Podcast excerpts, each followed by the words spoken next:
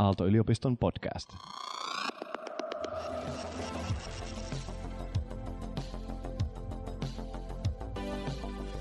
Eikä se on musta hienoa, että, että kun tullaan tälleen opiskelemaan alaa kuitenkin eri puolit Suomea, ehkä eri puolit maailmaa, niin meillä on kaikilla yhteinen agenda siinä, että me halutaan löytää ystäviä ja me halutaan tutustua muihin. Niin, niin se kannattaa tavallaan muistaa silloin, kun menee vaikka jonnekin orientaatioviikon ohjelmaan ja jännittää ja miettii, että mä en tunne ketään ja apua, että mit, miten nyt osaako myös puhua kenellekään ja että pystyn samastumaan siihen fiilikseen, mutta et niin kaikki muutkin kokee ja niin kaikki muitakin jännittää ja siellä on ihan varmasti useampi muukin ihminen, jotka miettii tota aivan samaa, että mä en tunne yhtään ketään täältä. Niin se helpottaa myös sitä tutustumista, koska te kaikki tavallaan jaatte sen saman tavoitteen, että te tutustuisitte toisiinne.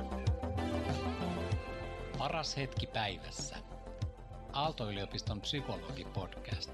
Tänään äänessä Paula Sjöblom ja hänen opiskelijavieraanaan Mia Sinervä.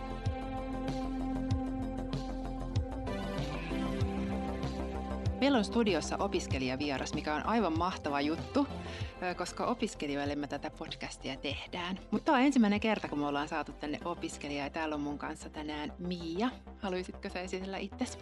Joo, moi. On Miia ja tota, opiskelen arkkitehtuuria ensimmäistä vuotta Aalto-yliopistossa. Ja tota, tosi kiva olla täällä tänään. Kiitos paljon kutsusta ja ihanaa päästä juttelemaan yhteisesti näistä, näistä tota, opiskeluasioista.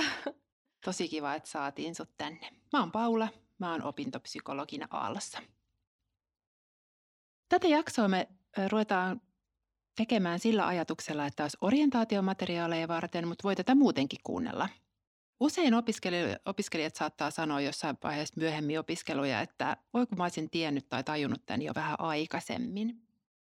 Ja siitä lähtökohdasta me mietittiinkin, että olisi aika kiva, jos saisi tänne opiskelijan, joka on jo tehnyt opintoja Aallossa ja, ja vähän kertoisi jotakin terveisiä uudelle opiskelijalle.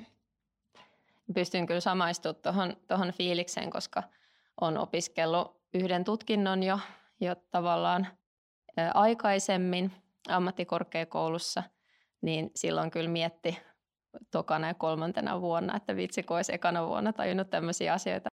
Sä oot siis arkkitehtuurin opiskelija. Ja... Joo, kyllä. Pääsin tämmöiseen pienen hybriditestiin mukaan, niin kuin varmasti moni muukin opiskelija tässä pandemian aikana, niin opettelemaan tätä hybridioppimista. Että se on ollut kyllä mielenkiintoista myös osaltaan. Tässä on ollut jo useampi alku ja enemmän tuosta hybridistä haluan sulla kysellä vielä myöhemmin, mutta ihan ensimmäiseksi mä haluaisin kysyä sulta, että millainen on ollut, ollut sun ensimmäinen vuosi Aallossa? No ehkä ihan ensimmäisenä nousee semmoisia ajatuksia, että tosi inspiroivaa, tosi innostavaa. On ollut ihanaa päästä opiskelemaan lisää aiheesta, joka on tosi kiinnostava tietysti ja tosi sydäntä lähellä. Että, et ne on ehkä niinku semmoisia päälli, päällimmäisiä asioita, mitä tavallaan tulee mieleen, kun joku kysyy, että no, et miten opinnot on mennyt Aallossa. Mutta totta kai myös on ollut tosi kiireistä – että itsellä kun on taustaa kuitenkin opiskelijana, niin ehkä se opiskelu itsessään ei ole siinä mielessä ollut uutta, että on joltain osin voinut jo vähän tietää, että mitä odottaa. Mutta on se kuitenkin sitten taas erilaista, koska on tehnyt töitä muutaman vuoden, niin, niin tavallaan se paluu semmoiseen opiskelijaan rutiiniin on ehkä ollut semmoinen, mitä on joutunut tässä sitten vuoden aikana miettimään ja pohtimaan. No ihan varmasti. Ja kyllä mun mielestä niin kuin suurin osa, jotka aloittaa opiskelun yliopistolla, niin sanoo, että se alku on aika no niin hektinen, niin kuin säkin sanoit, että on kiireinen ja onhan se ihan niin kuin uusi alku. Että elämä mm. menee jossain mielessä, siinä arki menee uusiksi. Sulla on ihan uusi paikka, mihin sä tuut, tai sitten jos nyt olet etänä opiskellut, niin jotenkin hyvin erilaista se arki siinäkin mielessä, että niin ja sitten kuitenkin semmoinen positiivinen ongelma tavallaan, että mm. niin paljon asioita mahdollistuu, että, että Aalto-yliopistokin tarjoaa tosi paljon kaikkea – että on vapaa-ajan harrastuksia, on, on kaikki järjestöjä, mihin se voit liittyä niin sen opiskelun lisäksi. Ja sitten kaikki vapaa-valintaiset kurssit ja kaikki tosi kiinnostavat projektit. Ja että siinä on ihan loputon mahdollisuus tavallaan tehdä mitä tahansa ja käyttää aikaa, aikaa kaikkein tosi innostavaa, mutta ehkä siinä just sit joutuu vähän niin kuin miettimään sitä, että mihin haluaa sitä aikaa käyttää, koska kukaan ei pysty olemaan kaikessa mukana. No miten, miten noita valintoja voi tehdä? Miten, miten sä oot ratkaissut tuon asian, että, että olisi kauheasti kaikkea kiinnostavaa, mihin lähtee mukaan? Niin, no se on ehkä silleen tyylisesti valintoja. Itsekin on persoonana semmoinen, että helposti innostun ja sitten tykkään olla paljon kaikessa mukana. Niin on, on tavallaan koko elämäni joutunut opettelemaan semmoista tietynlaista rajojen vetämistä ja sitä vapaa-ajan ehkä managerointia ja, ja priorisointia – niin kuin varmasti meistä jokainen. Ja se on niin kuin ihana asia ja ihana ongelma tavallaan, että on ne mahdollisuudet. Kuulostaa tärkeältä ja mä ajattelen, että ihan opintojen niin kuin alkaessakin miettii vähän tuota ajankäyttöä, niin se on kyllä on tärkeää niin kuin miettiä pelkästään, ei pelkästään opintoja, vaan myös sitä jotenkin vapaa-aikaa. Että... Niin ja ehkä opiskelijana kuitenkin, jos, jos se ala e-, ennestään ei ole kauhean tuttu, niin tavallaan sitä voi jotenkin aika avoimenkin mielin tavallaan ottaa vaikutteita ja, ja vähän katsoa, että mitä kaikkea on mahdollista tehdä ja muutenkin yliopistossa, että mitä kaikkea on mahdollista harrastaa ja mitkä on ne asiat, mitkä kiinnostaa ja sitten tavallaan ehkä reflektoida sitä, että, että mikä erityisesti mua kiinnostaa ja priorisoida niitä asioita sitten muiden yli. Niin, voisiko ajatella, että vähän myös semmoista itsetutkailun aikaa tai mahdollisuutta siihen? Joo, joo ja olla just avoin kaikelle, koska sitten tuntuu, että usein joku ihan yllättävä kurssi voi olla semmoinen, mistä – leimahtaa semmoinen tosi iso innostus ja kiinnostus, että, että se voi ollakin tosi joku, mistä ei ole ikinä tiennyt mitään aiheesta ja sitten löytääkin sieltä sen, mikä on se oma juttu, niin, niin pitää mielen ja sydämen avoimena ehkä kaikille uudelle, mutta sitten myös rohkeutta tehdä niitä valintoja. Paras hetki päivässä. Aalto-yliopiston psykologipodcast. No sulla on kokemusta tästä hybridiopiskelusta, niin olisi kiva kuulla siitä vähän lisää. Sä oot opiskellut täällä lähi lähiopintoja ja sitten on ollut myös etäopintoja, niin millaisia huomioita sulla on nyt tämän ensimmäisen vuoden perusteella siitä? Joo, joo itse on kyllä kokenut sen tosi hyvänä. Tiedän, että tämä ei varmasti ole mikään, mikään tota, että valtaosa olisi samaa mieltä, että varmasti osa on kokenut, että olisi ihanaa, että olisi vielä enemmän lähinä – ja jotkut on varmasti kokenut, että olisi hyvä, että olisi vielä enemmän etänä, mutta itse olen tykännyt tästä, että osa, on, osa esimerkiksi vaikka luennot on etänä ja sitten tota, lähinnä on tämmöiset pajakurssit ja, ja tavallaan semmoiset kurssit, missä sitten sitä lähiopetusta kaivataan ja, ja ehkä myös semmoista muiden opiskelijoiden tukea. Ja tota, öm, onhan se ollut varmasti opettajille tosi tosi iso ponnistus, että miten paljon enemmän työtä se hybridimalli varmasti vaatii, kun pitää olla just vaikka luennot sekä lähinnä että etänä ja sitten niiden kanssa sumplia, mutta, mutta sitten toisaalta me koen, että, että hybridimalli on mahdollistanut tosi paljon opiskelua myös niille opiskelijoille, jotka tulee vaikka ulkopaikkakunnilta, että oman vuosikurssin opiskelijoista on, on useampiakin, jotka tulee PK-seudun ulkopuolelta ja, ja siellä on just puhuttu siitä, että, että hybridin malli on ylipäätään mahdollistanut sen, että voi opiskella. Varmasti jos tuon hybridin saa jotenkin toimimaan ja omassa elämässä etenkin toimimaan, niin se onkin ehkä, ehkä parasta. Niin. Ja ainakin mitä opiskelijoita on kuullut, niin on aika paljon no ristiriitaisiakin toiveita just sen suhteen, että kuinka niin. paljon toivoo, että etänä ja lähi, lähi opetuksessa. Ja... Niin, sitten itse kun on tällainen vähän vanhempi opiskelija, niin sitten huomaa, että siinä on tosi paljon etuja, mutta sitten ymmärrän, että jos, jos tota lukiosta olisin tullut vaikka suoraan ja tavallaan koko elämä olisi avoinna ja valmis tavallaan hyppäämään siihen yliopiston maailmaan ja, ja olemaan täällä ja odottaa niitä kontakteja ja haluaa halu ne kaverit ja tavallaan koko se elämä on valmis pyörimään sen opiskelun ympärillä, niin niin silloin se voi olla tosi ikävää ja yksinäistä, että sit jos ei saakaan sitä. Ja, ja tietysti monet nuoret opiskelijat niin asuu pienissä yksiöissä esimerkiksi ja sitten se voi tuntua hullulta olla siellä pienessä, pienessä kopissa, kun on ajatellut, että siellä käy ehkä vain nukkumassa ja sitten muuten on siellä kampuksella tai, tai muuten, muuten ulkona. Niin ymmärrän, että sit siinä tilanteessa taas se hybridimalli voi ärsyttää tosi mm. paljon. Kyllä oma elämäntilanne vaikuttaa varmasti paljon. Mutta toivottavasti ensi, ensi syksynä kuitenkin on mahdollista tavata. Hei, jos kuulette jotain taustaääniä, musiikkia tuolta, niin se johtuu siitä, että me tallennetaan tätä podcastia vappuviikolla. Ja jotenkin aivan ihana katsoa, että nyt pitkästä aikaa niin on oikeasti jotain vapputapahtumaa tuossa ulkona. Ja, ja toivottavasti syksyllä sama juttu, että saadaan pitää kampusta auki ja on orientaatiojuttuja tuossa. Vappu on kyllä ihmisen parasta aikaa, jos on vappuihminen. Joo, hei.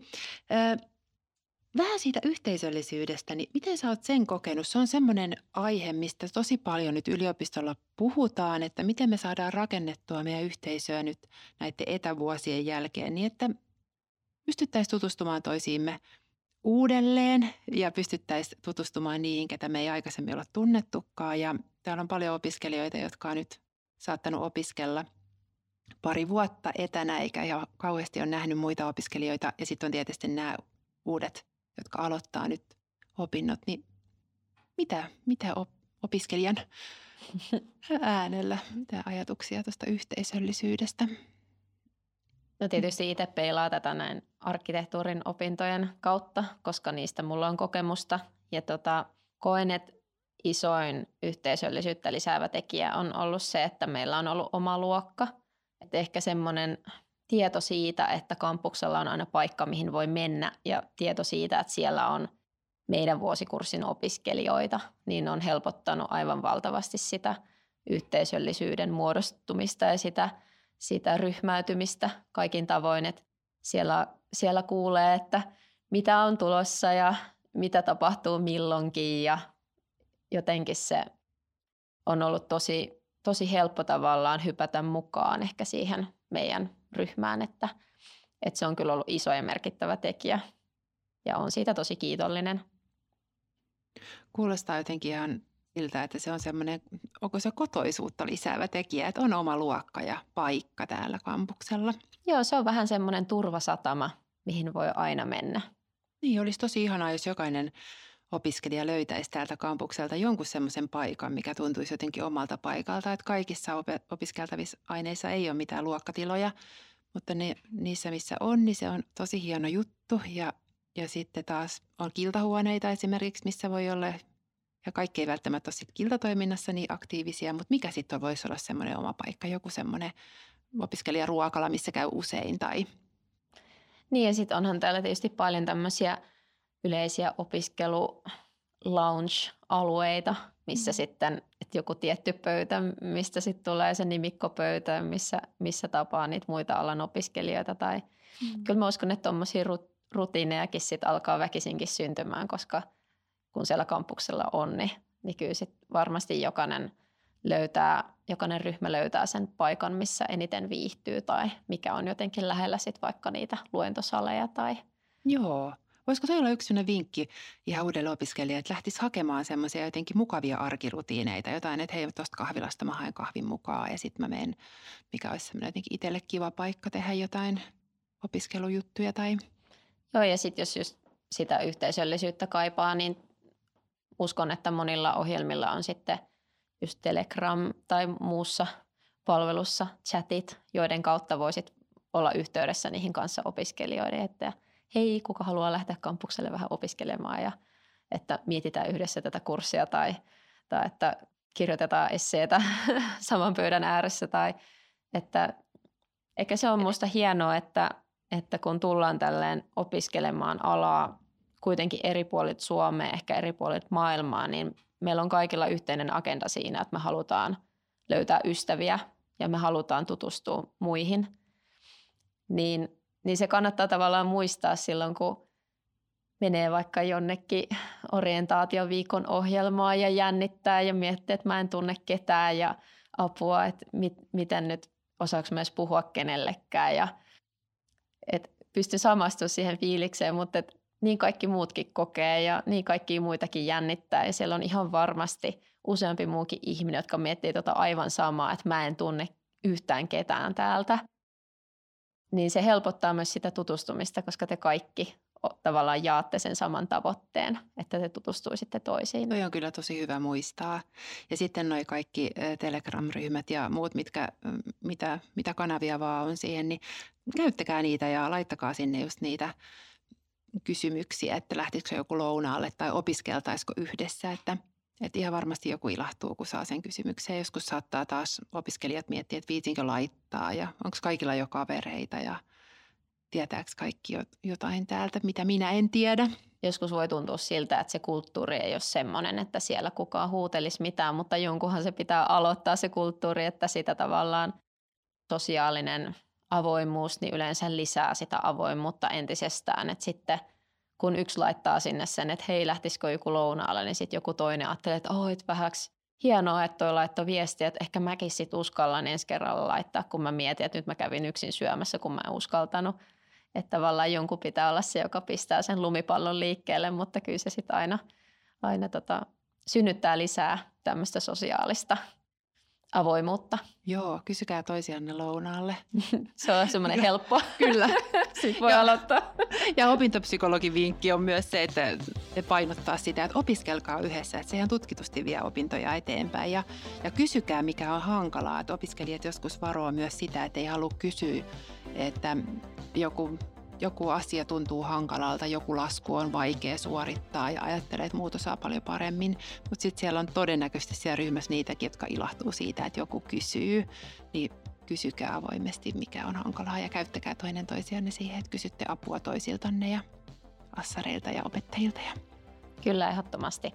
Voin allekirjoittaa tämän täysin, että että on, on meilläkin kyselty, että miten tämä lisenssi tähän ohjelmaan saadaan ja, ja apua apua nyt en saakaan tätä piirustusta sen näköisenä kun haluaisin, että mistä se johtuu, että kyllä aina joku on, joku on sitten keksinyt, että mistä se, mikä se ongelma on ja pystynyt auttamaan, että aina on löydetty vastauksia kysymyksiin, vaikka kuinka kiperiä ne olisi. Kysymykset on hyviä. Paras hetki päivässä. Hei, mä haluaisin kysyä sulta Mia, että mikä asia sulla on tuntunut opinnoissa ehkä hankalalta tai mihin sä oot tarvinnut apua tai tukea jotain toiselta opiskelijalta? Voi apua. äh, mä oon ehkä ollut enemmän siellä neuvoja puolella se, että, tota, että jonkun verran tota ohjelma, ohjelmaosaamista löytyy just aikaisempien opintojen ja työkokemuksen takia, niin, niin on ollut sitten vähän tota, opiskelijakavereille apuna ja tukena sitten näiden ohjelmakysymysten kanssa – Miltä susta tuntuu, kun joku kysyy sulta apua? Koska tämä on usein se, mitä opiskelija sanoo, että ei viiti kysyä tai ei viiti vaivata tai ei halua paljastaa sitä, että minä en osaa. Niin jos sä oot nyt ajat, ihan mahtava opiskelija, joka saa kysyä nyt tätä näin tässä oikein julkisesti. Että, niin, miltä se susta on tuntunut, kun joku kysyy sulta apua? Toinen opiskelija. Siis totta kai mielellään auttaa, että ei siinä ole mun mielestä mitään semmoista me ollaan kaikki tultu opiskelemaan ja tarkoittaa sitä, että me ei osata asioita. Et eihän me olla täällä valmiita, valmiina jotenkin osaavina ja kaiken, kaik, kaiken tietävinä, että jos me oltaisiin, niin me ei oltaisi täällä koulussa ollenkaan, että, että me ollaan kaikki oppimassa ja totta kai on asioita myös, joita ei itse tiedä. Ja jotenkinhan sekin, että kyllä se, että jos joltain jotain kysyy, niin kyllä siitä saa jotain sekin, joka vastaa. Että kyselkää toisiltanne ja, ja vastatkaa ja että se on musta niin kuin tosi hyvä. Ei, mm, Alkuvaiheessa opintoja, niin opintopsykologin näkökulmasta on hyvä kiinnittää huomiota vähän siihen, että millaiset opiskelutavat sopii itselle. Että lähtisi miettimään sitä opiskelua myös siitä että näkökulmasta, että ei vaan se mitä opiskelen, vaan myös se, että miten opiskelen. Mm. Ja että olisi myös sille avoin, että jos vaikka lukiossa tai aikaisemmissa opinnoissa joku on toiminut itselle joku tapa opiskella, vaikka on aina kokenut, että minulle toimii se, että luen yksin kirjaa kotona. Ja nyt tuntuu, että ei pystykään keskittymään siihen, niin lähtisi avoimesti hakemaan jotain muunlaisia tapoja, että ei ole vain yhtä tapaa opiskella. Niin Millaisia huomioita sulla on ollut, kun sä oot tullut yliopisto-opintoihin? Sä oot ollut aikaisemmin tehnyt tutkinnon ammattikorkeakoulussa ja sanoitkin tuossa aikaisemmin, että se on ollut aika semmoinen käytännönläheinen. Miten sitten, millaisia opiskelu tekniikoita sulla on ollut käytössä yliopistossa? No mulle ehkä tärkein väline ja tekniikka tähän, tähän yliopisto-opiskeluun niin oli kalenteri. Et aivan ehdottomasti, koska tota, kursseilla voi olla tosi spesifejä aikatauluja. Sitten on tentit ja palautukset ja kaikki tämmöiset deadlineit, mitä jotenkin on hyvä tietää ja yleensä se tieto voi tulla jo vaikka kaksi kuukautta aikaisemmin, että tavallaan, että mikä se kurssin aikataulu on, niin, niin mä oon kokenut tosi hyödylliseksi sen, että mulla on se kalenteri käytössä, että mä tavallaan hahmotan, että kuinka kaukana mikäkin palautus vaikka on tai tentti ja, ja tavallaan pystyn jo vähän etukäteen itselleni tekemään sellaista aikataulua, koska mun sit pitää alkaa siihen valmistautua ja huomioimaan sitä. Et... Muistettavaa varmaan riittää ihan riittävästi ilmankin sitä, että tarvii jokaista deadlinea pitää mielessä. Mä oon ollut mukana jossakin dippatyökursseilla ja mä oon kysynyt silloin opiskelijoilta, että kuinka monella on kalenteri. Ja aina välillä sieltä nousee yllättävän moni käsi pystyy siinä kysymyksessä, että ei ole kalenteria. Siis, et, et miten, mä kysyn, miten siis niinku, Miten niin pitkälle opintoja voinut päästä ilman kalenteria hämmästyttää mua? Ja sitten opiskelijat saattaa sanoa, että he ei välttämättä tykkääkään niin rutiineista tai että se jotenkin rajoittaa heitä, että on kalenteri. Mutta että ehkä sen miettiminen, että minkälainen joku systeemi itselle toimii. Että ei sen tarvitse olla samanlainen kuin kaikilla muilla, mutta että joku semmoinen keino merkata ylös itselleen. Kyllä, ja siis monet tykkää just vaikka tallentaa puhelimen kalenteriin, että tekee niistä vaikka jotain tapahtumia ja sitten ne muistuttaa ja – tavallaan, että, että sekin voi olla yksi tapa, mutta että itse tykkään jotenkin nähdä sen fyysisenä ja mulla jää hyvin mieleen, kun me kirjoitan sen asian ylös. Minun mielestä tämä on ihan henkilökohtainen mielipide. Paperikalenteri, ehkä sitten mun tällainen vanhan liiton ihmisiä, mutta että esimerkiksi ekana vuonna niin on ollut tosi paljon kaikkia infotilaisuuksia, vaikka just HOPSin tekemisestä ja, ja kursseista ja kandiopinnoista, että – et niissä on huomannut, että tosi usein sitten se info menee ohi, koska sulla tulee joku yksi sähköposti, jossa sanotaan, että hei, tuona päivänä tuohon aikaan on, on info ja tulkaa sitten kuuntelemaan. Niin sitten jos sitä ei merkkaa kalenteriin, niin se on tavallaan siitä kurssi, kurssirutiinista poikkeava tapahtuma, joka sitten ei todennäköisesti, ei ainakaan itselläni, niin jäisi todellakaan mieleen.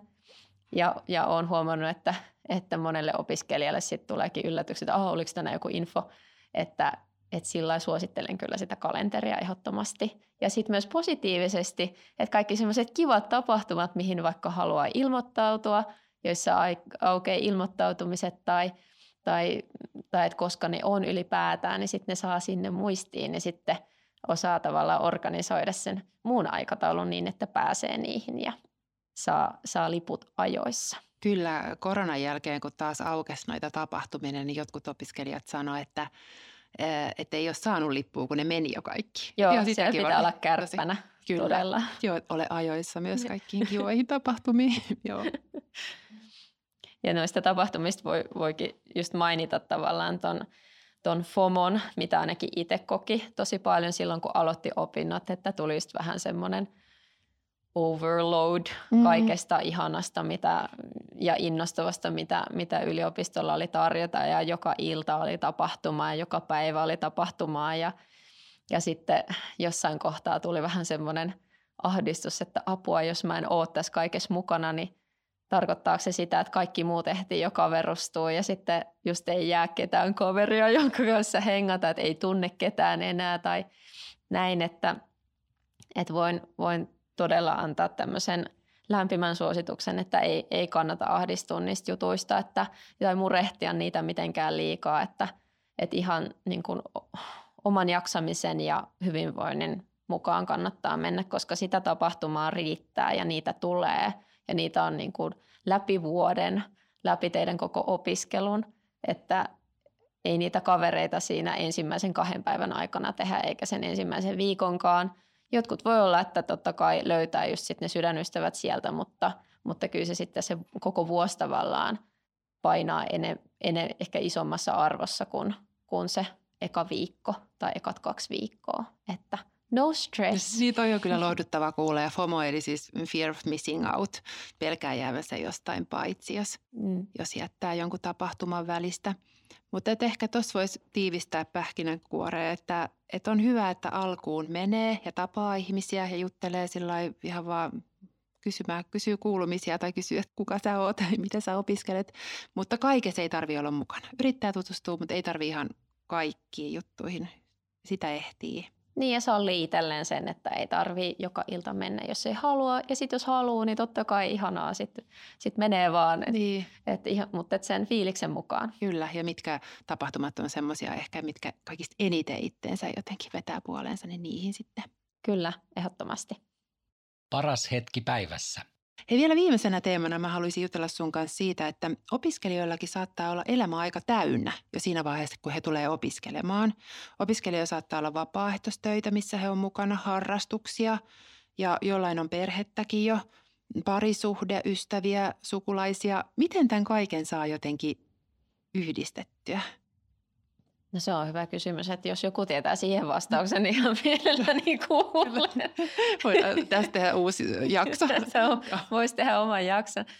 Mutta äh, huomaa, että etenkin just vanhemmat opiskelijat, jos näin voi sanoa, niin, niin painii tämän kanssa, koska, koska on sitä muuta elämää aika paljonkin, just niin kuin sanoit, perhettä ja voi olla työtä, voi olla mitä omakotitalon rakennusprojekti, kaikkea, kaikkea tämmöistä, niin kuin mikä vie aikaa ja mistä ehkä haluaa luopua niin kuin opintojen ajaksi, että haluaa pitää ne asiat, asiat mukana. Ja, ja sitten toisaalta me kyllä mm, suosittelisin pitämään kiinni semmoisista asioista, mitkä vaikka palauttaa ja antaa takaisin, että helposti sitä sitten hyppää siihen opiskeluun ja just käykin niin, että vaikka hylkää kaiken, mitä aikaisemmin on tehnyt ja sitten voi palaa loppuun, että, että sitten semmoiset asiat, jotka on itselle tärkeitä ja, ja jotka antaa sitä energiaa, niin niistä kannattaa ehdottomasti kyllä pitää kiinni sitten opintojen ajankin.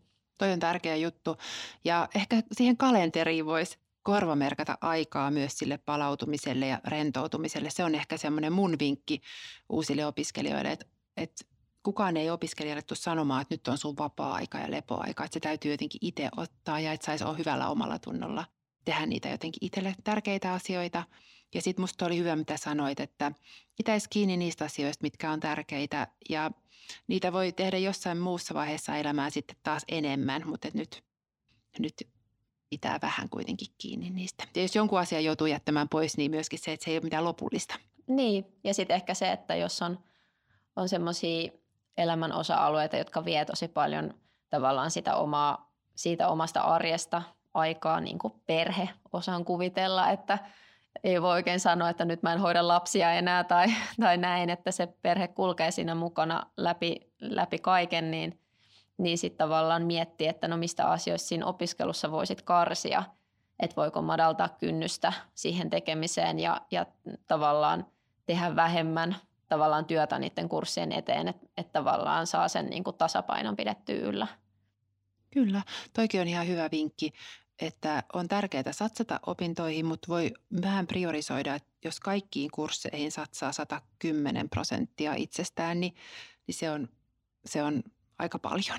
Joo, se on kyllä ehdottomasti siis ihan top 5 vinkit, niin olisi, että kaikkea ei tarvitse suorittaa. Mm. Ei todellakaan tarvitse, että, että tota, yliopistoelämä etenkin tarjoaa hyvin paljon – suoritettavaa ihmiselle, joka sitä vaan etsii ja hakee, että, että kannattaa tosi rohkeasti rajata sitä omaa aikaa ja, ja keskittyä niihin asioihin, jotka kiinnostaa ja sitten tehdä kevyemmin ne, jotka ei kiinnosta. Ja sitten niistäkin asioista, jotka kiinnostaa tosi paljon, niin kannattaa olla tosi tarkkaavainen siinä, että ei, ei silti anna sitä 250 prosenttia, vaan ja vaikka se 80 riittää ihan tosi hyvin, että – tosi hyvä pitää huolta siitä hyvinvoinnista ja, ja ottaa ehkä semmoinen linja jo heti vuoden alusta ensimmäisen vuoden aikana, koska sit sitä samaa, samaa linjaa on helppo jatkaa. Paras hetki päivässä. Tässä on tullut tosi monta hyvää asiaa uudelle opiskelijalle. Jos me kerätään niitä vähän yhteen, niin voidaan yhdessäkin muistella, mä voin tässä aloittaa, niin ollaan puhuttu ainakin siitä, että rohkeasti vaan lähesty ihmisiä, tutustu ja vaikka jännittäisi mennä puhumaan jollekin uudelle tyypille täällä kampusalueella, niin todennäköisesti sitä toistakin jännittää ja, ja harva on kuitenkaan harmissaan siitä, jos joku tulee juttelemaan vaan päinvastoin. Se on tosi ilahduttavaa ja ainakin nyt tuntuu, että ihmisillä on oikein semmoinen tarve äh, ihmiskontakteihin, että rohkeasti vaan lähesty muita ja perustakaa niitä Telegram-ryhmiä ja muita, muita ryhmiä, missä voitte olla yhteydessä.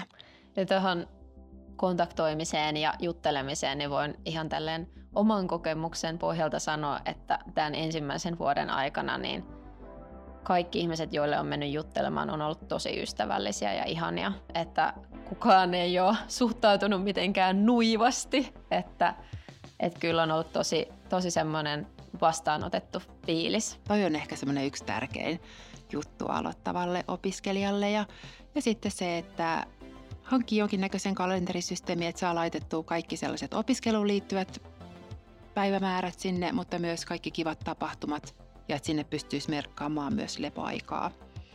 Ja kaikessa ei tarvitse olla mukana. Se on hyvä muistaa.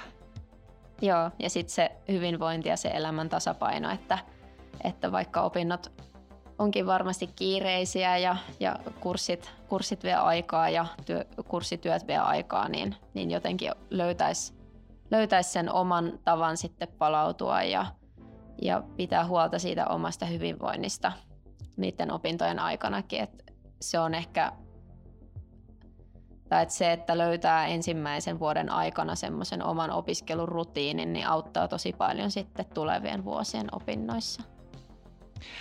Mä luulen, että tähän on hyvä lopettaa.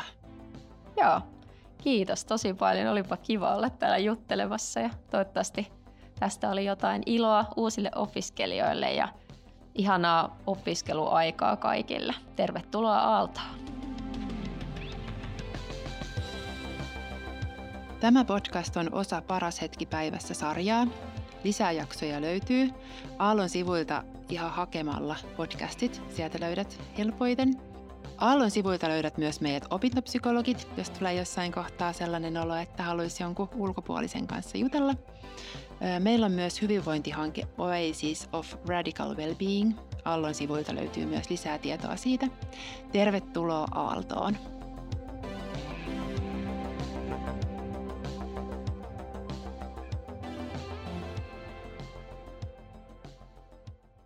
Aalto-yliopiston podcast.